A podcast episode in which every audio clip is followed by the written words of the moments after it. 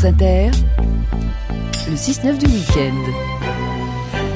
Patricia Martin, pour votre revue des expos du week-end, vous nous emmenez ce matin au musée de la Grande Guerre. C'est à Meaux, hein, en région parisienne. Un très beau musée. Pour l'exposition qui débute aujourd'hui, Mm. dans les coulisses de la paix. Et vous en parlez avec Joanne Berlemont. Elle est la responsable des collections du musée. Joanne Berlemont, bonjour. Bonjour Patricia Martin. Peut-être un mot pour commencer de ce musée de la Grande Guerre qui a été construit là même où a eu lieu la première bataille de la Marne en, en 1914. Oui, le musée de la Grande Guerre, c'est un musée euh, récent. On a ouvert en 2011 sur le territoire de la première bataille de la Marne, hein, donc le, lieu où euh, la- l'armée française a arrêté euh, l'armée allemande aux portes de Paris. On se trouve à 50 km de Paris. On présente évidemment des, objets de la vie militaire, mais aussi des objets de la vie quotidienne, du gros matériel, des œuvres d'art, de l'art graphique. Alors venons-en donc à l'exposition temporaire dans les coulisses de la paix. Donc on sait que le 11 novembre 1918 c'est l'armistice, il y a eu 1650 jours de guerre. Tout espoir semble permis. Euh, pour autant, c'est pas forcément le cas parce que l'armistice, est-ce que c'est la paix?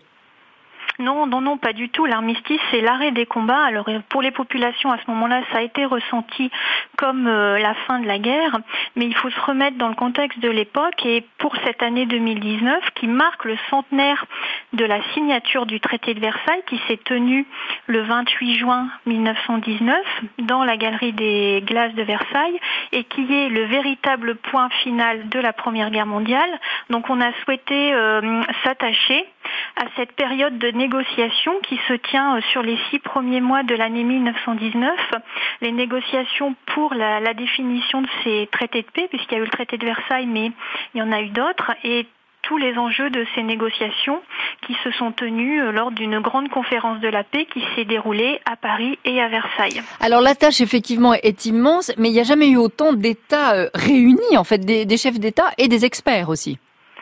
Oui, c'est ça. Donc il y y, a 32 euh, délégations qui sont présentes euh, pendant plusieurs mois à Paris.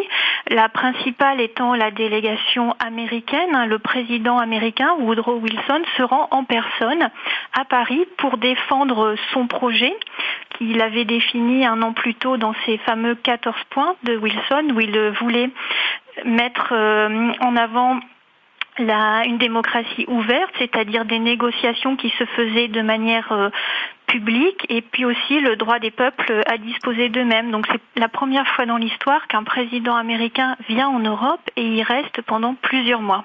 Il faut signaler, euh, Joanne Berlemont, l'absence, en tout cas au début, euh, des vaincus. Il n'y a pas les Allemands. Oui, c'est ça aussi euh, qui a été euh, compliqué, c'est que les, les Alliés ont imposé, les vainqueurs de la Première Guerre mondiale hein, ont imposé aux vaincus, et notamment à l'Allemagne, une, euh, une paix sur laquelle euh, les vaincus ont finalement peu négocié. Donc c'est toute cette ambiance de négociation que l'on reconstitue dans cette exposition au travers la présentation de, de collections du musée qui sont soit issues de nos fonds, soit issues de prêts euh, d'exception d'institutions françaises, britanniques ou belges, de musées partenaires ou d'institutions partenaires, mais aussi de collections privées. Alors on a beaucoup critiqué euh, ce traité de Versailles, il a même été vilipendé. Euh, Aujourd'hui, la tendance actuelle, c'est plutôt de le réhabiliter. Il faut dire, comme on le disait tout à l'heure, c'était une, euh, vraiment une tâche euh, plus qu'ardue. Oui, tout à fait. C'était un travail considérable hein, qui a été réalisé par euh, les négociateurs pendant ces sept mois, qui vont changer véritablement la, la face du monde, mais les imperfections qui sont finalement assez faciles à, à comprendre euh, compte tenu de l'immensité de la tâche euh, qui a été euh, réalisée à ce moment-là. Et c'est vrai qu'aujourd'hui, les historiens ont tendance à, à s'éloigner de la lecture uniquement négative qui avait été faite à propos de ce traité et qui était faite même par les contemporains. On pense notamment au grand économiste enfin, Keynes, hein, Mhm. qui euh, a sorti un livre dès 1919, Les conséquences économiques de la paix, dans lequel il vit lampider le, le traité de Versailles. Ça a changé la face du monde, disiez-vous, mais ça a aussi fondé l'esprit de la diplomatie. En tout cas, merci beaucoup, euh, Joanne Berlemont. On peut aller voir euh, dans les coulisses de la paix et en profiter pour visiter ce musée dans les coulisses de la paix. C'est à partir d'aujourd'hui jusqu'au 8 décembre. Merci à vous et c'est euh, au musée de la Grande Guerre à Meaux. Merci à vous. Merci.